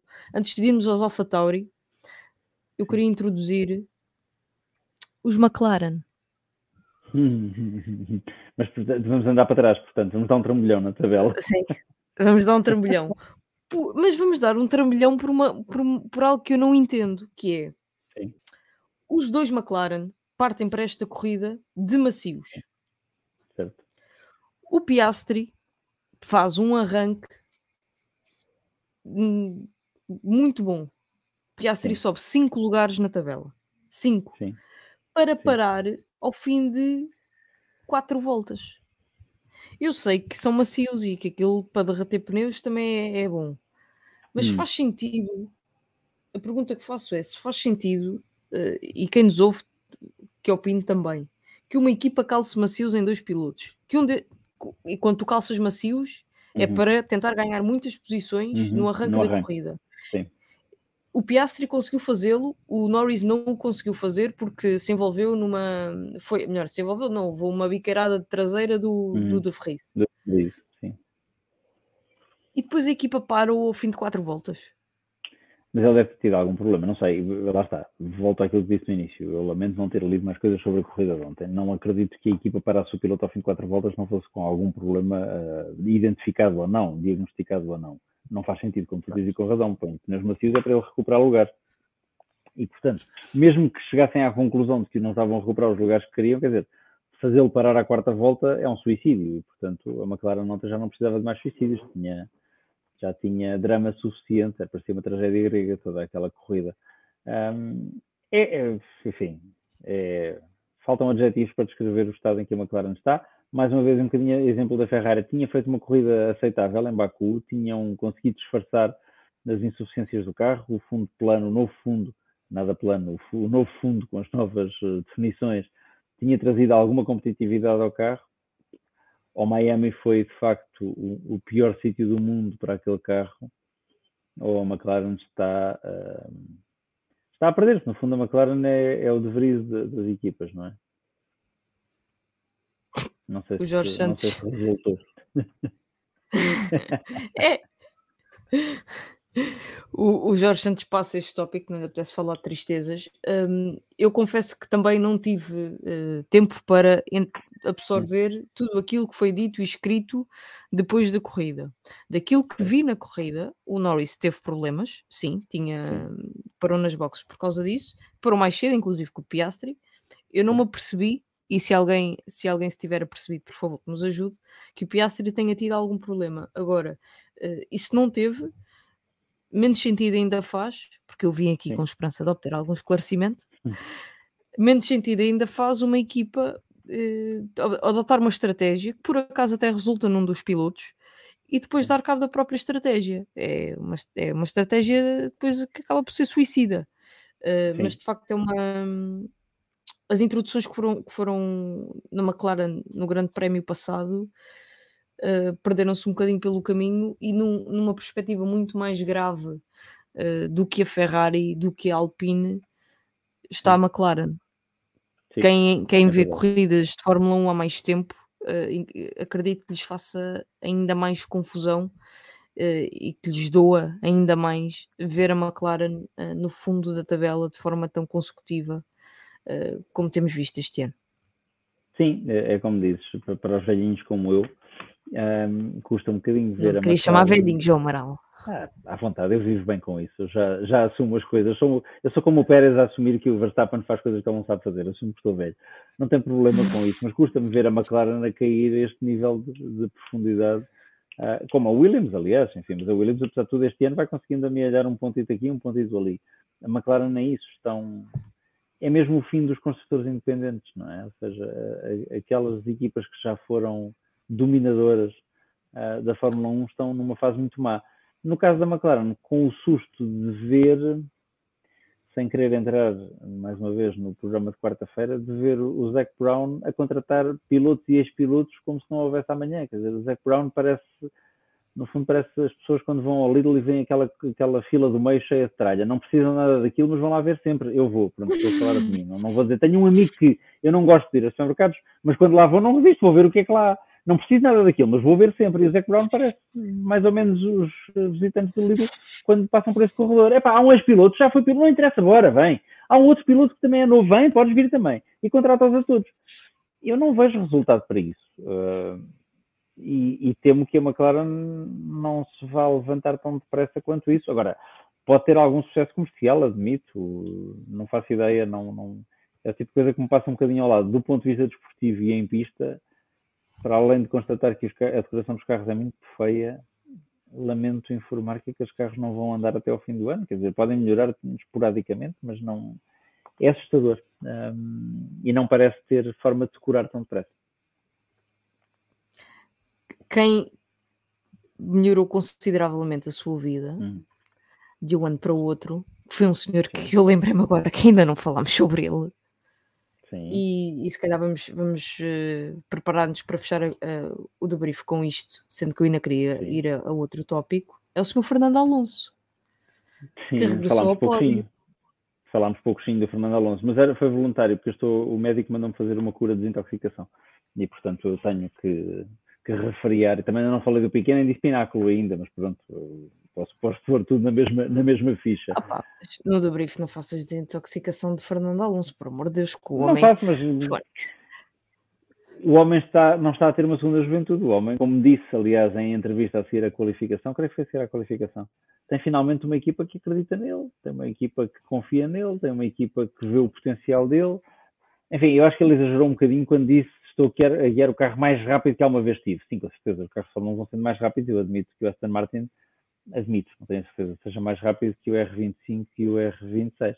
Não será o carro mais rápido que ele já, esteve nas, já teve nas mãos em, em termos relativos. Agora, que ele tem uma alegria eh, reencontrada que dá gosto ver, tem. E que em cinco corridas fez quatro pódios e que isso é. Não é só para quem é fã dele, eu obviamente sou suspeito de falar, um bocadinho como estás a ficar contente com as vitórias do Max. É ótimo ver um talento como o que ele tem, e o talento que ele tem é inegável, gosto ou não se gosta dele, a ser minimamente recompensado e, portanto, a ter oportunidade de o demonstrar. Eu acho que se tivessem que, se me perguntassem o que é que mudou mais do, no Alonso do ano passado para este ano não é só o carro, não é só a equipa, não é só o contexto uh, mecânico, é sobretudo aquilo que, que, a alegria que ele tem em ser reconhecido. Ele dizia qualquer coisa na semana passada, não foi esta semana, que dizia: Eu faço o que sempre fiz, mas a Fórmula 1 agora parece gostar de mim. Eu acho que pela primeira vez na vida ele não se sente como o patinho feio da Fórmula 1 não é que isso para alguma vez tenha sido um problema para ele. Não, não, nunca viu o Alonso a, ter, a ser um milésimo de segundo mais lento por causa disso, ou mudar as atitudes dele num milímetro que fosse. Isso para ele é igual ao litro.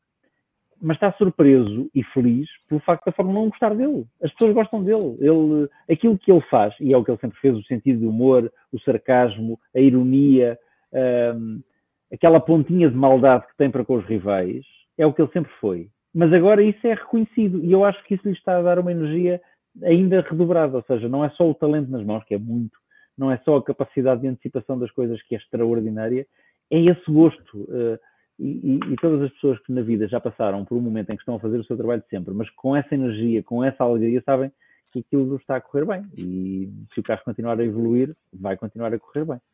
Tenho esperança que, como ele próprio disse no fim da corrida, sim, terceiro é porreiro, mas uh, Pá, segundo ou primeiro era melhor. Vamos esperar o Barcelona. Estava de subir aqui um hum, eu queria, eu queria Aliás, falar do, do, Diz, diz, diz. Desculpa, não, só ia dizer que é engraçado que a pessoa que fez as entrevistas no fim da corrida, o Jensen Button, foi companheiro de foi. equipa de dois daqueles pilotos. Uh, do Checo Pérez só um ano, do, do, Fernando Alonso um bocadinho mais, mas foi companheiro dos dois. Eu diria que os conhece bem. E, portanto, a pergunta que ele faz ao Fernando Alonso é uma pergunta de quem o conhece. Ok, nós estamos a ver contente, mas todos sabemos o que é que tu queres.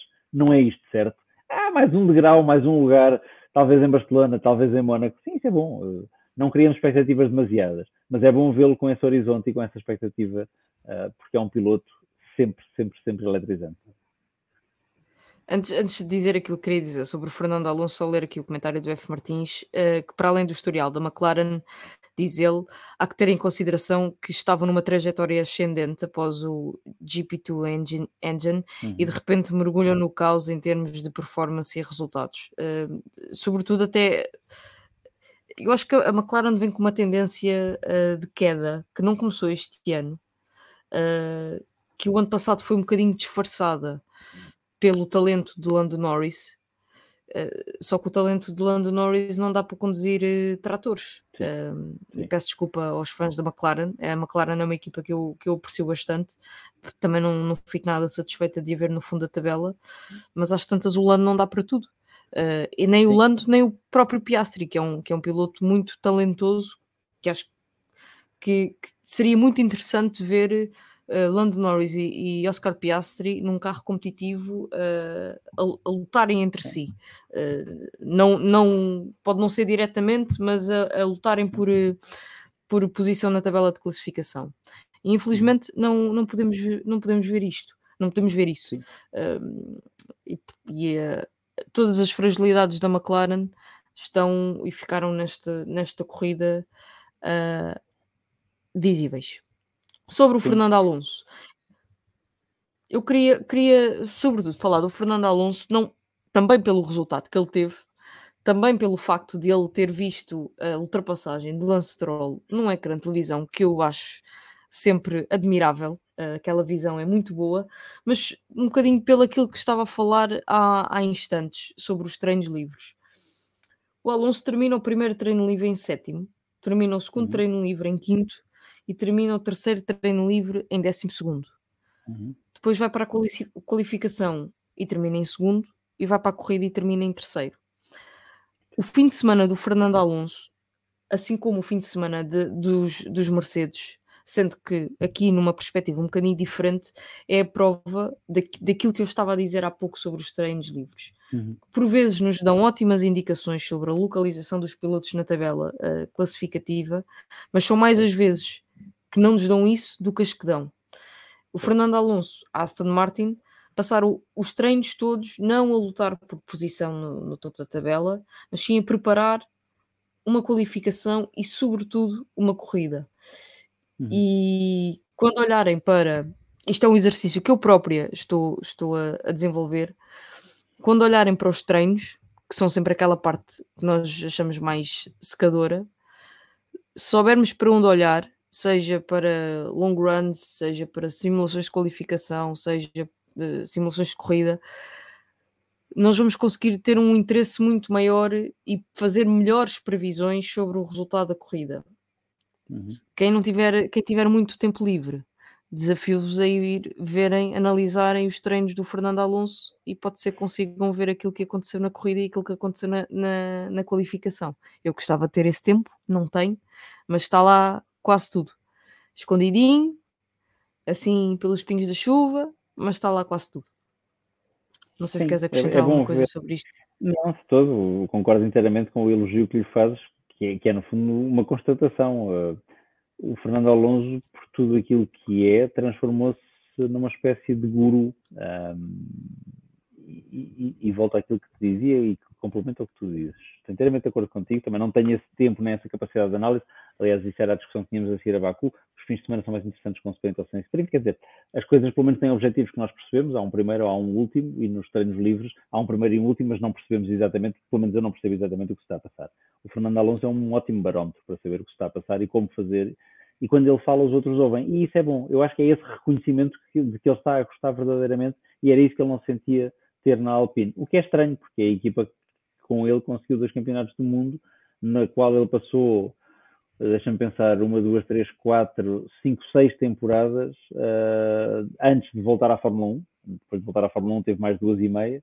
Um, portanto, era suposto ser a casa dele, era suposto ser o sítio onde ele se sente bem. Bem, encontrou esse ninho aqui.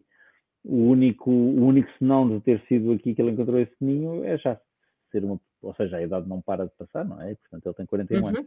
A verdade seja dita, que nós podemos, um dia destes, quando acabarmos este campeonato, e fica já aqui o copyright, e quando analisarmos o campeonato do Fernando Alonso, vamos analisar o estranho caso de Fernando Alonso Button. Um, é, não é o Benjamin Button, mas é o Fernando Alonso Button, porque ele vai rejuvenescendo com as corridas.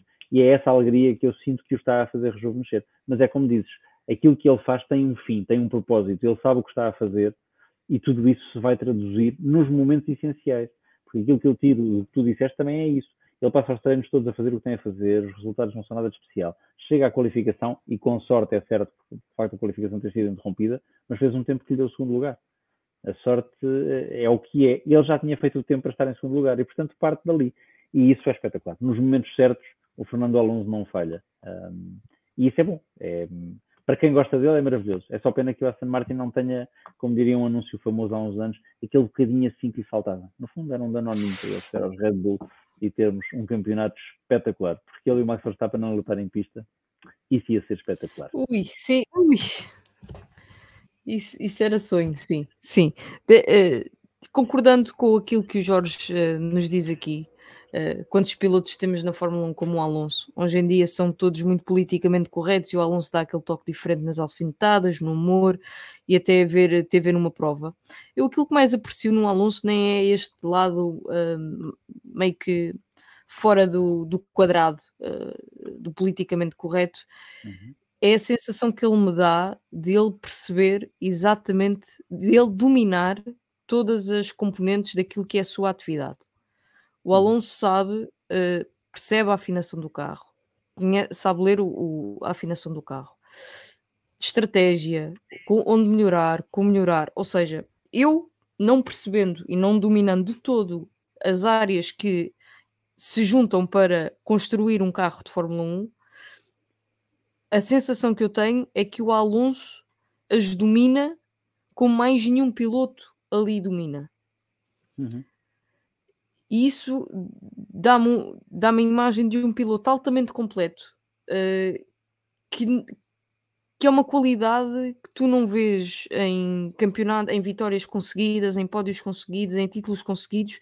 Não, vês no fim de semana após fim de semana aquilo que o piloto acrescenta à equipa e a capacidade do uhum. piloto de desenvolver um carro e a capacidade do piloto de estar num carro a antecipar aquele que será o comportamento do carro dentro de umas voltas, a ter um objetivo naquilo que está a fazer, de, de se manter a meio segundo de um piloto, de se manter a um segundo de um piloto há uhum. todo um envolvimento completo uh, de, do Alonso que eu não vejo noutros, noutros carros. Eu, um exercício engraçado, uh, o, o, João Carlos Costa, acho, acho que era pessoal da malta da Sport TV, no outro dia falava da capacidade do Norris desenvolver ou não desenvolver um carro. Eu não sei se o Norris, e, e, e, acho que não, se tiver que apostar, tenha uh, esta noção de, toda, de todas as componentes que se juntam para a construção de um carro de Fórmula 1 que o Alonso, ou metade do que o Alonso tem. Eu hum. gostava de ver o Alonso a tentar desenvolver uma clara. No Sim. sentido em que eu acho que seria um piloto que seria útil para a equipa pelo conhecimento Sim. que tem, que não é comum a todos os pilotos. Eu, e tenho não porque tem a obrigação de o ter, porque acho que não tem obrigação de o ter, mas porque gosta daquilo, daquilo que faz, porque é apaixonado por uhum. isto. E é essa característica que eu, mais do que todo, todas as bocas que ele manda, todas as alfinetadas que ele dá, que tem muita piada, sim, uhum. aprecio bastante, sim, mas é este lado de piloto completo que não se senta só num carro e que sabe conduzir que eu gosto do, no Fernando Alonso. Estamos de acordo. Dito isto, acabou o sessão de elogios a Fernando Alonso, foi o fim. Uma última pergunta para fechar, João Amaral, num tema que vem antes da corrida, que Sim. é um, o que é que achaste daquela nem sei que nome lhe dar hum. chamada de pilotos a pista e eh, outra uma segunda pergunta faz sentido um desporto tão exigente para os pilotos de um tão nível de concentração de exigência de concentração dos pilotos terem tanta coisa para fazer que perturba a sua concentração antes do Grande Prémio? Ah, mais difícil responder à segunda do que à primeira. Um, a primeira, se gostei daquela forma de apresentação, não, nada, era o que dizia há bocadinho quando dizia que acho que a parte do espetáculo extra-pista, que não deve ser eh, negligenciada, é plástica, é Aquilo foi constrangedor. Eh, eu não sei se, se, quem nos está a ver é adolescente ou tem adolescentes em casa, mas se for o caso, sabem que é cringe. Eu aprendi à custa das minhas filhas. Aquilo foi cringe. Foi cringalhada, como dizem os mais novos. Eh, foi vergonha alheia. Eh, a sério, não, quer dizer, e a forma como, como um ou dois pilotos entram completamente à vontade com o apresentador e dão um grande high five e tudo mais, e os outros entram até incomodados, espantou-me, desiludiu-me não quero que me entendam mal, não, é, tem nada a ver com uma nova Fórmula 1 que eu rejeito. Uh, não acrescentou nada, uh, zero. Não, não achei que aquela entrada ao estilo Rocky Balboa ajudasse em nada ao espetáculo. Não trouxe. Há coisas que são espetaculares e que eu gosto de ver para além das pistas. Eu, pessoalmente, como, como espectador, a quem fizer essa pergunta, zero. Não, aquilo não me disse rigorosamente nada. Se os pilotos podem perturbar-se com tanto espetáculo visual pré-corrida. Não sei, alguns pilotos reagiram francamente mal àquilo, do pouco que, que consegui ler na diagonal, houve pilotos que disseram mais ou menos o mesmo que eu estou a dizer, que aquilo não lhes diz grande coisa. Alguns dizendo que, enfim, os pilotos devem ser tratados sempre da mesma maneira, pouco importa se o Grande Prémio é em Miami, se é no Vietnã, se é no Polo Sul ou no Polo Norte. Outros dizendo precisamente isso, ou seja, que não, aquilo não faz sentido tão pouco tempo antes da corrida. Um, eu não sei até que ponto é que aquilo os perturba, para ser franco. Uh, não faço ideia. Uh, nem sei se a capacidade, se a capacidade de concentração deles, que é profissional, uh, consegue ultrapassar aquilo com facilidade. Espero que não os tenha desiludido. Acho que não acrescenta nada ao espetáculo. Uh, mais a mais, e isso viu-se mais uma vez em Miami, já tinha visto ano passado e este ano viu-se outra vez. As pessoas que estão a tratar do Grande Prémio não percebem nada de Fórmula 1 uh, e isso é essencial. Tu veres um espetáculo em que as pessoas que estão a organizar esse espetáculo são apaixonadas pelo espetáculo é essencial. Têm que ser profissionais do espetáculo, sim, mas quer dizer, tem que saber quem é o Jackie Stewart. Uh, não faz sentido pôr uma linha amarela separar os VIPs e deixar de fora um tricampeão mundial, que é porventura das figuras mais, mais, mais marcantes. Gosto mais ou menos do Stewart. Eu nunca fui grande fã, bem, enfim, não o vi correr, porque ele abandonou a Fórmula 1 quando eu tinha um ano e, portanto, não o vi correr. Mas aquilo que ele representa para a segurança, para tudo mais, é demasiadamente importante para a história da Fórmula 1 para o deixarem fora. Mais, como nos dizia o Salviani com razão, ele foi a cara da Ford durante anos. Estávamos no país da Ford. Isso é que eu acho que não pode acontecer. E os Estados Unidos, que são um mercado essencial e que está a ganhar a Fórmula 1 e que a Fórmula 1 está a ganhar os Estados Unidos, não podem afastar-se disso.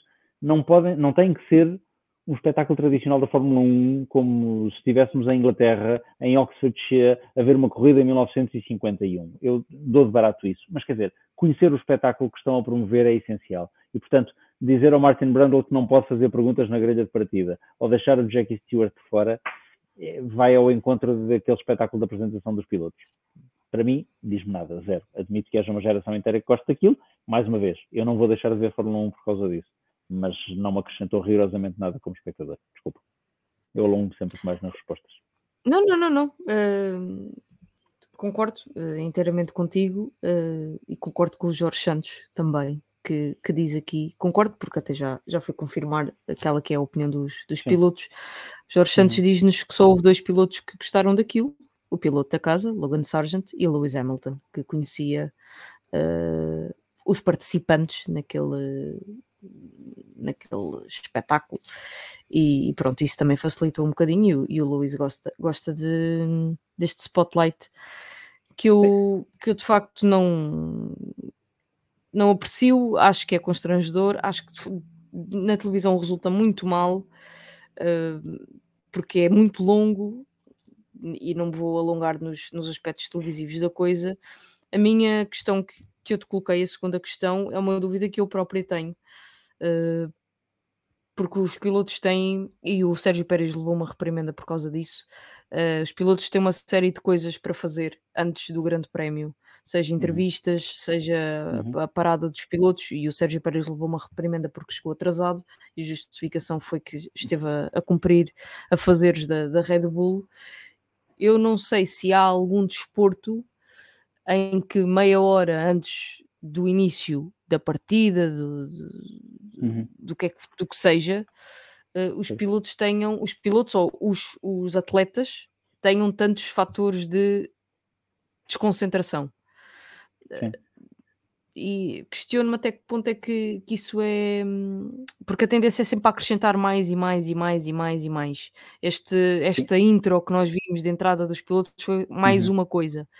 Certo. E não sei até que ponto é que isso depois é sustentável para a concentração de, de um piloto que vai estar a conduzir um carro a 300 Sim. e tal quilómetros hora. Sem dúvida uhum. que tem uma preparação para isso, uh, não, uhum. não é isso que está em causa, mas tem que haver um limite uhum. porque eles precisam também de entrar na bolha e, e ligar o chip de, de driver, de piloto. Sim.